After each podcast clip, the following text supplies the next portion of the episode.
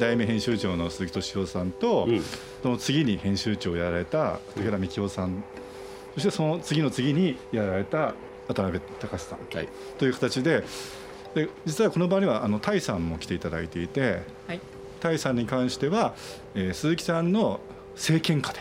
政権下長くその表紙を担当されていたということがあったので、ちょっとその辺のお話も聞いているかなということで。あの今はジブリの出版部におりますタイです、えー、武田と言います、えー、鈴木さんの後を受けて、えーまあ、3代目っていうんでしょうかの編集長を3年間やりました。5代目編集長の渡辺隆です。大学生の頃に鈴木さんに、えー、フリーの、えー、アルバイトというか特派で、まあ、世話になってまあ、その縁で徳間ジャパンというレコード会社に一度入りましてでレコード会社ではナウシカやラピュタやそういった作品のえサウンドトラックそういったものを手がけてました。でそれを10年ぐらいやった30代になったところで鈴木さんからまた急に声がかかりまして「えー、徳間書店に戻ってこないか」というふうに言われてそれがまあ武田さんが編集長になるっていうタイミングだったんですけどまあ、武田さんにも会って俺の片腕をやってくれというふうに言われてで武田さんの後、えー、4代目荒川さん荒川進さんという編集長編集長を経て、えー、僕が5代目になったとで僕は5代目というのは1995年の2月からこれちょうど創刊200号だったんです。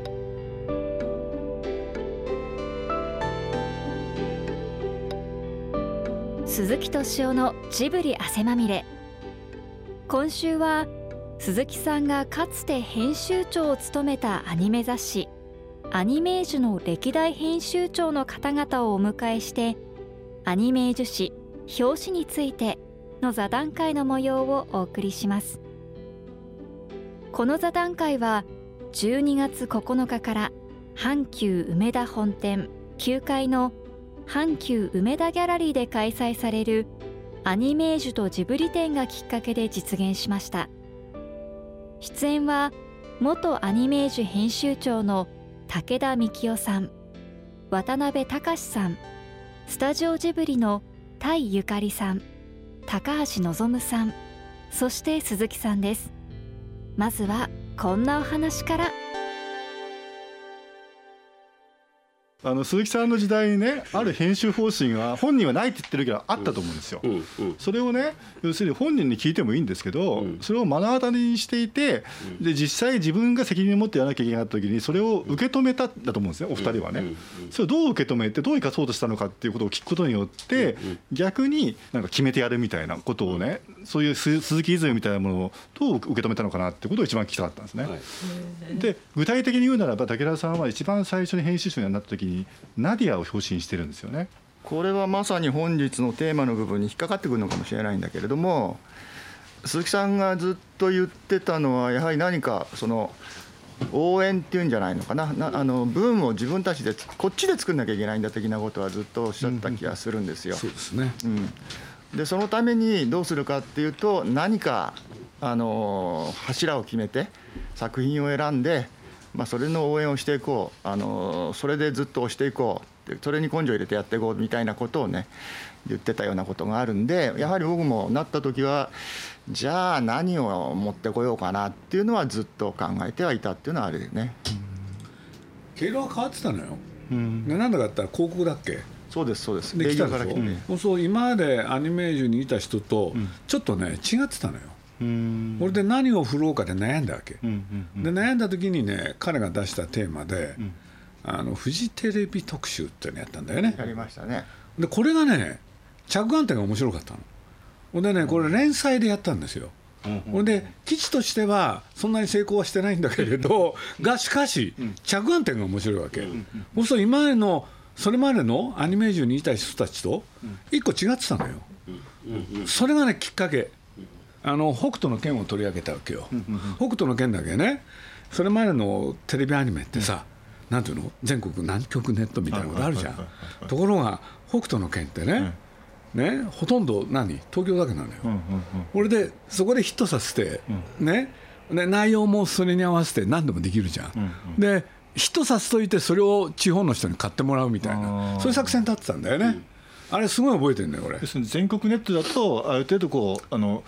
なんか気を使った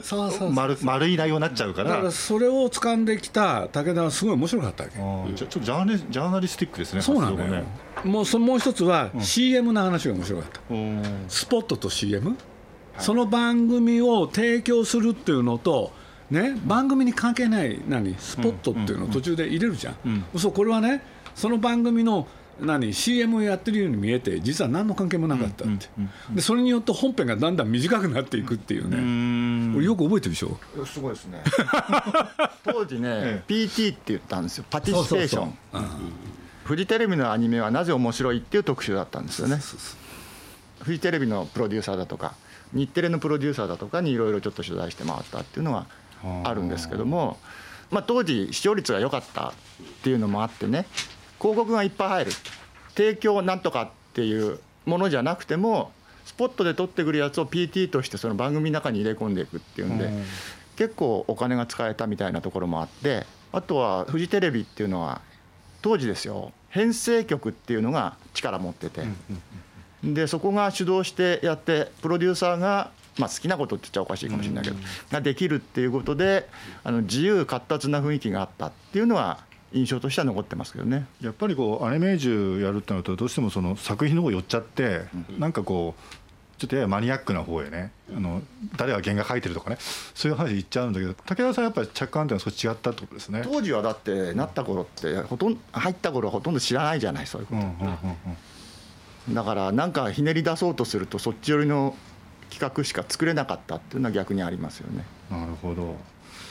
85年から95年ぐらいまでのアニメが割と下火だった時代のど真ん中にで武田さんがやられていておそらくこれをやれば本が売れるみたいなのがあんまりなかった時代じゃないかと。下火っていうのはなどういう意味？要するにそれまでヤマトガンダムブームみたいなのがあってその後マクロスみたいでね鍋ちゃんは幸運な人だと思うんですよ、鍋ちゃんはね編集長になった途端にエヴァンゲリオンがあったんですよ。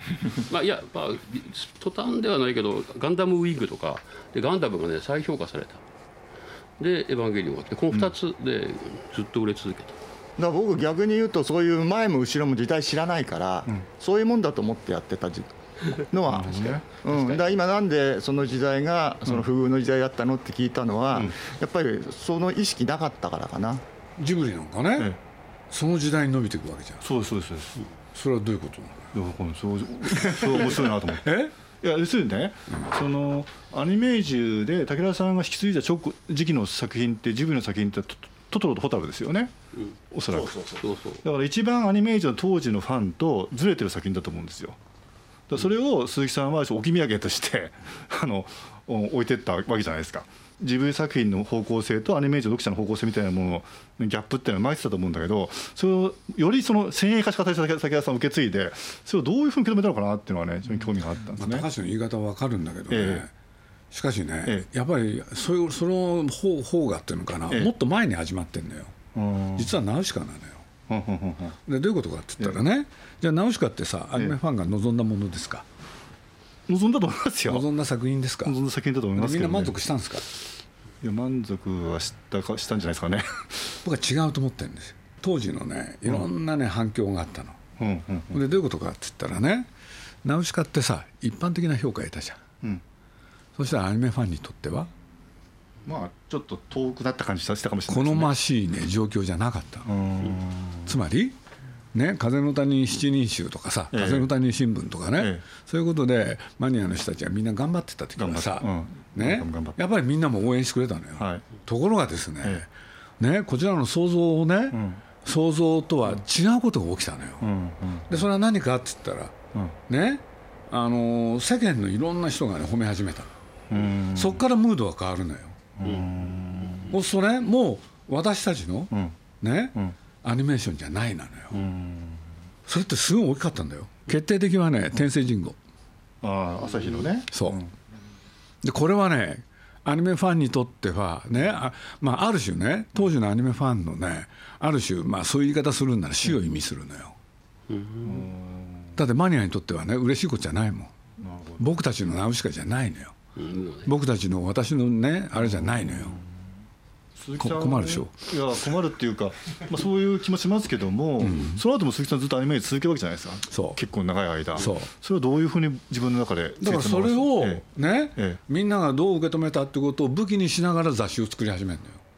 アニメファンから、ね、要するにあアニメあの高橋の言ってるアニメファンっていうのはマニアっていう意味だから、ね、そこからちょっとずれたものに入ってくるのよ。わかる？ある種両方やるのよ。なるほどなるほど。そう。それによって一般化していくわけ。なるほど、うん、そういうことが起きたんですよ。その鈴木さんはアニメージを離れて武田さんに託したときに、うん、アニメージはこの後どうなると思いました？それは分かんなかったよね。だってそういうとやっぱりピークが過ぎてると思うんですよアニメブームっていうものの。だから、うん、ピーク過ぎようがね、ええ、一般の人たちが興味持ってくれたから、うん、それに変わる人たちが出てきてんだなるほど。そうねダメになると思わないよね、うん、新しい側面を持たなきゃいけなかったね。なるほどなるほどだって雑誌って生き物じゃん,、いくら自分たちでこういうふうにしようと思ってそれに凝り固まってもうまくいかないわけじゃん、でそれが証拠にさ、それにここここだわった雑誌群はどうなってったの、まあアニメディアは残りましたけどマイアミとかジアミとかはいやもっともっとマニアチックなやつは。マウトとかアニメックとかはどうなった？まあ拝観しました、これが象徴的なのよ。わ、うん、かる、はい、やっぱりその時にね、ええ、今俺話聞きながら思い思いついたんだよ、うん、やっぱりナウシカって大きかったのよ。わかるでしょ？わかります。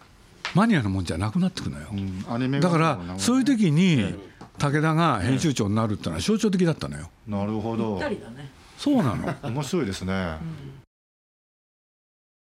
自分で手応え得たのはね、うん、やっぱりねあの原発を扱った時があるんですよ、うん、で原発を扱ってある種政治問題に子どもの雑誌が取り組んだわけでしょ、ね、でその時何が起きたか、まず社内、出た途端、俺は副社長に呼び出されましたよ、やるなって。ね、こういうものを勝手にやるなっつってバカ野郎っつってものすごい怒られたの、うん、ところがこれがですね、なんと3日で完売なのよ。そうだったんだ。はい3日で完売した後副社長がどういう態度を取ったか。もっとやれ売れるんだなって。第2弾すぐやれって。やっぱりそういうことですよね。当然そうなりますよね、うん、もうそういうことが始まってたの、うん。ヒントはね、噂の真相っていう雑誌があったの、うん、そなんとかさんという有名な人がいたじゃん、うん、編集長。そう、そしたら彼がね、書くんだよ、うん、ね、アニメージュって一体何なんだっつって、ね、簡単に言うと、アニメマニア誌をね、標榜しながら、中身は全然違うじゃないかって、若の若者文化の発信雑誌だって書いたの。なるほど。そうするとこの手の込んだやり方は一体何なのって。だこれはね、俺はね、面白いと思ったんですよ、うん、嬉しかったんだよね、ある意味、ね、だったらそれに乗っかろうなのよ。まあ、そういうことなんだ。そう。だからある種ね意図があったわけよ。本能的にだって日々さアニメーションの現場見たりねいろんなことに接してんだもん。だってマニアにとどまってたらそれ以上広がらないわけじゃん。ところがそうじゃないものにね変わっていくねなんていうの？きっかけになるわけ。武田さんそういう意識あありました？あのね、うん、編集部、まあ、鈴木さんのとこにの下にいたのは丸3年なんだけれども、えだからまだそんなアニメ能ができてないじゃない、うん、なかなか徐々に徐々にアニメに入っていく時期だったから、自分で来月はこれかなとかなんとなく思うじゃない、これが特集になるのかなって。で鈴木さんの決めたこと考えたこと決めたことってやっぱり僕たちから見ると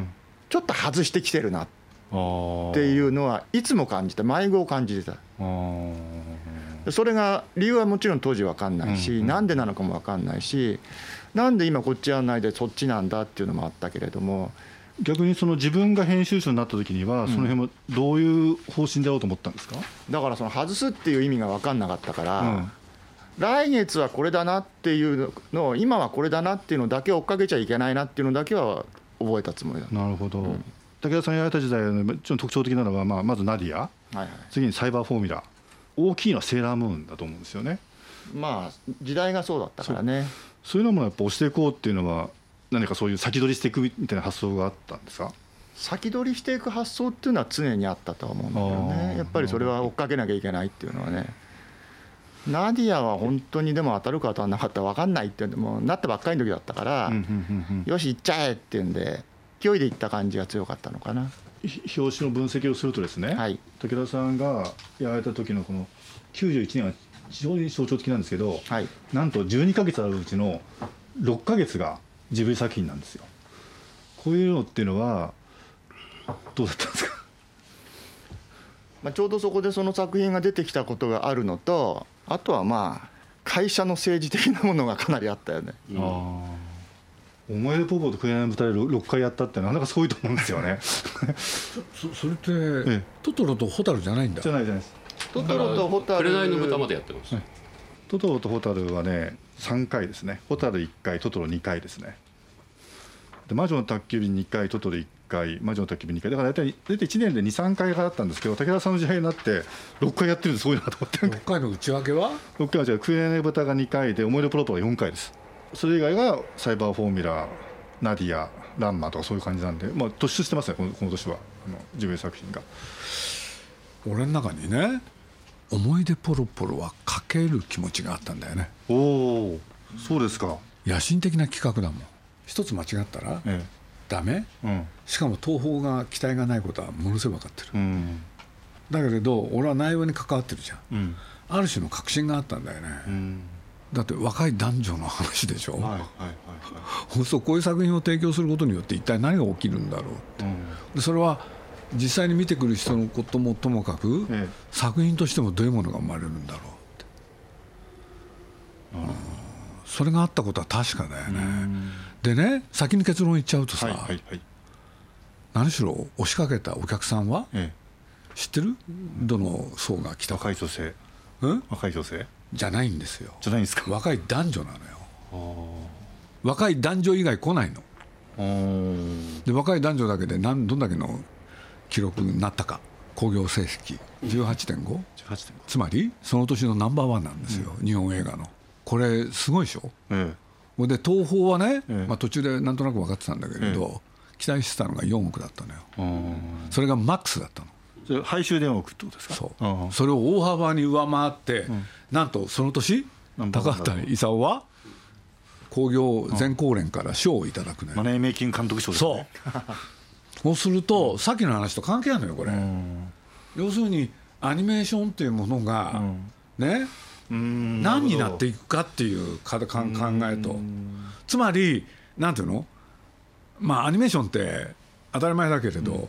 ね本来子供のもんだったわけじゃん。でね、まあ、高橋さんというのはそれを青年層に広げる、そのきっかけになったのは太陽農場ホルスでしょ、はい、で一方で皆さんは、ナウシカを作ってさ、はい、その年齢層を聞いてびっくりするわけよ、はい、要するに高すぎるっつって、うんうんうん、これでそれを下へ下ろすためにねラピュタ作るわけ、うんね、ほんで小学生にするのよ、うんうん、あれ大揉めに揉めたんだから俺、うんうんうん、で何が揉めたかっつったらね要するにナウシカがあまりにも高年齢層だからそれを下げなきゃいけない、うん、で小学生だって言って、うん、そう小学生にするとね、うん、あのパズーとシータ、うん、俺にとってはつまんなかったのよ。なるほど、うん、キャラクターとして、はいはいはい、だから俺はねそこで宮さんと喧嘩になるわけ、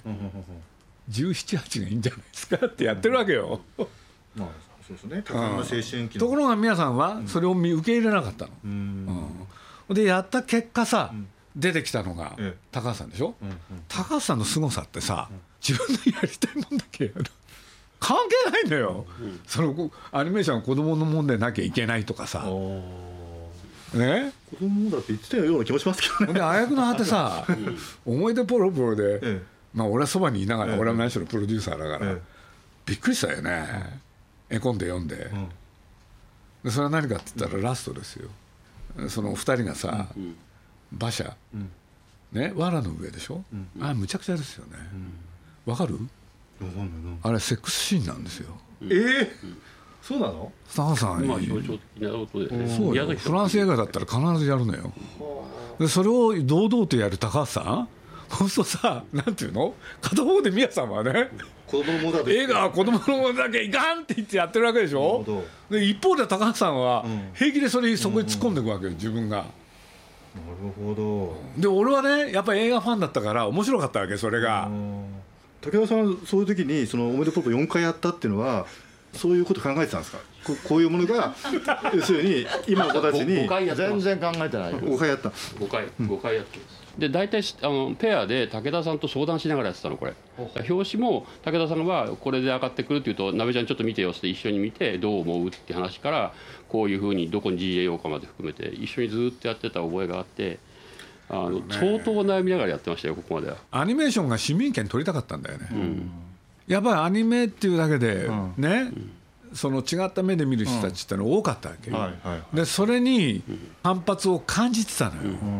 これで説明は一切しないでそこへ持っていけれないかなっていうのはありました。僕はそういうことは理解して、うん、まあ、その理解してっていうか割と割としかし共感してっていうのはね、うん、アニメに対して僕は常にずっと距離のある本当は男だったから、うん、あのそういう意味で鈴木さんがこういうことをやろうとしてるんだなっていうことは正直分かって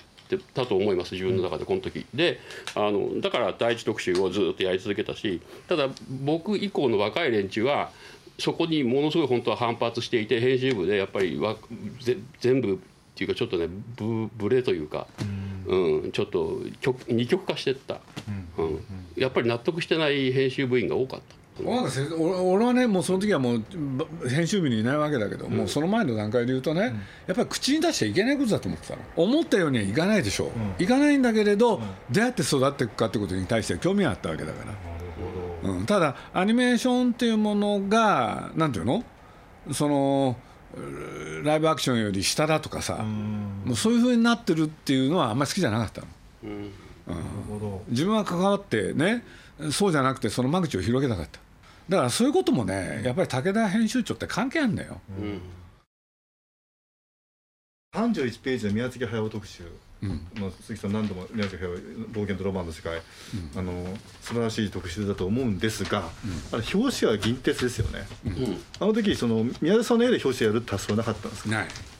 宮崎駿特集、ええ、宮さんの表紙だったら、何が起こるかっていうのはもう想像できたから、うんだまあ詳しく言っちゃうとさ、えー、もうとにかく なんだ台割りって目次、作って、次の日の朝、亀ちゃんに見せたら、亀ちゃんの大亀山っていうののね、最初のセリフを俺生涯忘れないよ、トシちゃん半分帰ってくるって、ほんで本当にまさにその通りなんだよね。で半分どころかそれ以上いくんですよ、返品は。でそれは分かってたもん。でね、あの時はさ、うん、3本並んでるわけじゃん、うん、ね、銀河鉄道でありそれからガンダムであり、もう1本なんだっけ？その2本かな？そうですね、うん、そうしたらね、俺はね、自分の腹の中で、その時の気分としてはね、やっぱりこの銀河鉄道9を金田以降に書いてもらう、そうするとそれはねどっかでね、なんていうの？単にその銀河鉄道のに乗っかって何かやってるわけじゃないのよ。なるほどね。そう。そこで。そう。カナダ以降に書いてもらうところに主張そういうこと主張があったんだ。そう。ああ、なるほど。そしたらカナダ以降は乗ったのよ。鉄道っぽくないよね。そうそうそうそう全然なんだかよくわかんないですなんかもう。ああ、確かに。キャラもね似てないし。全く似てないのよ。えそれはもし宮崎さんでやってたらもっと売れなかったと思ったんですか？もう壊滅だなと思ったやっぱりね、あの号が、あのアニメーション史上最大部数なのよ。45万なの。水部数。そう。水部数そう。ほんでねその1号前が40万部なの、はい、で40万で1割切ってるわけ、え返品が、えで営業はね、うん、45万やろうなのよ。40万の次に45万やろうってそう、で半分でしょ、うん、さ22万5千じゃん。そうですねはい、で見事にねそれを超えるんだよね返品は。でなんで返品がねそんなになるかってことを予測できたか、当たり前だよね。宮崎駿については。ね世間の誰も知らない、それが分かってたからよ。でももう一つ大きな理由があったの、もうあれねいろんな理由があったのよ、一つは40万部ってね、30もう5万部ぐらいからそういうのを感じてたんだけれど、やっぱかなりストレスなの。でそれをね最初にねきっかけを作ってくれたのはねいつも表紙のレイアウトをやるね、あの真野さんなのよ、要するに彼は部数によってねロゴの色を決める人だった、そうですね。そうするとね30万過ぎたらもうねね要するに蛍光ピンクだと、だから迷子をね蛍光ピンクだよっていうわけ、もうそどうしたらいいの？って言って普通の色は使っちゃだめなの？って。そのやり取りをしてたの、なるほど。そうなのそれで彼に言わせると、部数下げるんならねいくらでもいろんな色をチャチャレンジできるよって。でそれで言うと、そのストレスから逃れたかったっていうのはすごいあった。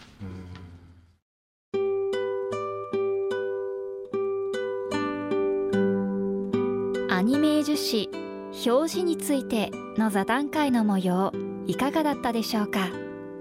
この続きは来週お送りします来週もお楽しみに鈴木敏夫のジブリ汗まみれこの番組はウォルト・ディズニー・ジャパンローソン日清製粉グループ au ブルボンの提供でお送りしました。